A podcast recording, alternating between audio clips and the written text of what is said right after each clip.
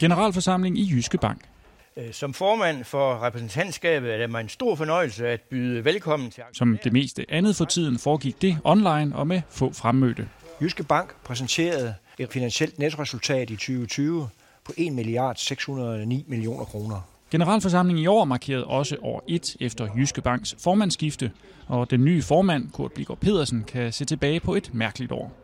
Jeg er stolt over, at vi har været i stand til at holde vores forretning kørende, stort set øh, uden øh, gene for vores kunder.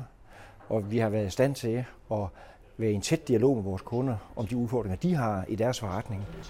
Når man kigger ind i året, så øh, kommer vi ud med et resultat, der er lavere, end det vi havde håbet for.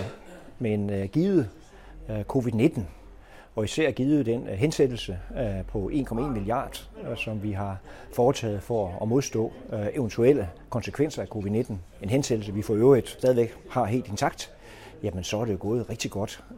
Anden, tredje og fjerde kvartal var rigtig gode kvartaler for Jyske Bank. Formanden har også brugt året på at skubbe til et par af de mærkesager, som han fremhævede ved sin tiltrædelse. Det ene, det var kønsdiversitet, og det andet, det var, at vi fik den fjerde interessant, det omkringliggende samfund. Og jeg er glad for at kunne sige, at øh, efter generalforsamling og repræsentantskabsmøde øh, tirsdag, ja, så er vi nu 44 procent kvinder i bestyrelsen.